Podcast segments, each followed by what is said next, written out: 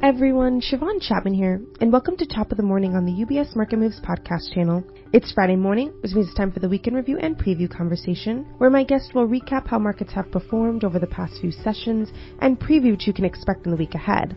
Joining us for the conversation today, I'm glad to welcome back Brian Rose, Senior U.S. Economist with the UBS Chief Investment Office. Brian, welcome. We're happy to have you.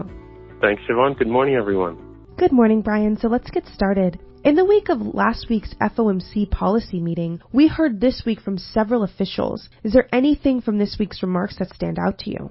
Well, just yesterday we had the speech by Fed Chair Powell, and uh, no, nothing really new from this.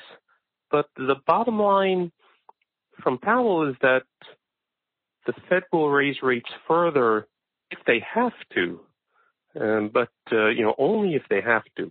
And you know, that language leaves the impression that they're also perfectly willing to just leave rates unchanged where they are as long as the data is trending in, in the right direction. And a really important point is that the Fed sees their policy, their monetary policy as already restrictive. And also some of the pandemic related factors that pushed up inflation in the first place, those are, those are easing. So between restrictive monetary policy and improvements on the supply side, again, related to the, the pandemic, those two things are combining to bring uh, inflation down.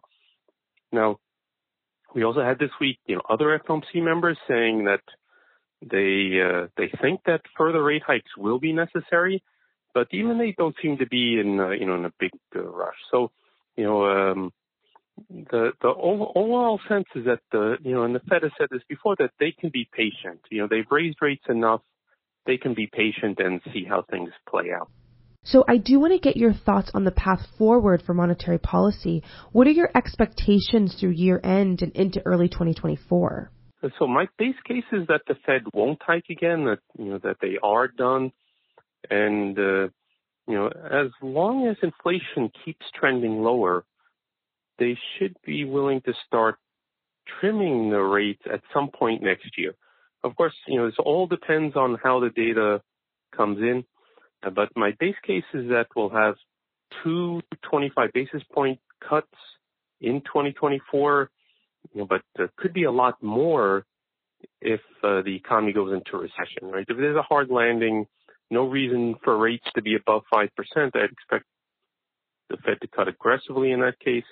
And, uh, you know, if inflation proves to be sticky, the Fed could be on hold throughout 2024. And of course, we can't, you know, as Powell was saying, we can't completely rule out further rate hikes either.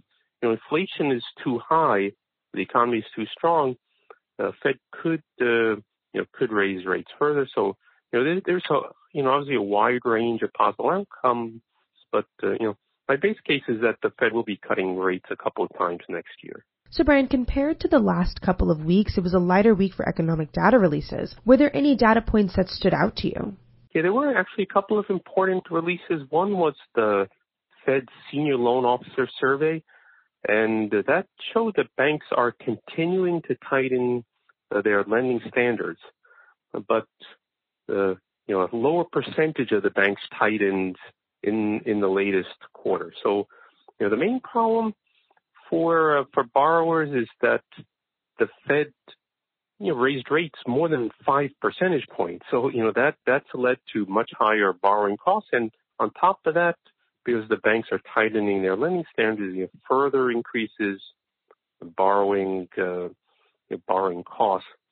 Um, but again, not as bad as we've seen over the last, uh, you know, couple of quarters.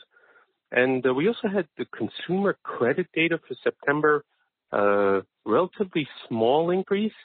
And really, in both August and September, you see not a lot of increase in credit card balances. And I think this could be a sign that we've reached some kind of limit. We've had, you know, uh, credit card usage has played a big role in fueling consumer spending over the last couple of years, but now you know, a lot of people are carrying balances uh, month to month, and uh, you know we may be at some kind of limit. So you know, we do expect consumer spending to to slow from from here. And uh, one other thing to mention is that we had the Atlanta Fed wage tracker uh, data out, this was uh, unchanged at 5.2% year over year. This is something, you know, the Fed is keeping a close watch on wage growth because uh, wage growth is too strong to be compatible with their 2% inflation target. And this, uh, you know, the wage growth has been trending lower, but this time, you know, unchanged. And as Powell said in his speech, there's a little further to go. You know, the Fed needs to see further progress on wage growth slowing, uh, you know, to really uh, declare an end to, to the rate hiking cycle. So, turning to next week, what will be taking place that investors should be mindful of? Okay, so next week is a huge week in terms of economic data.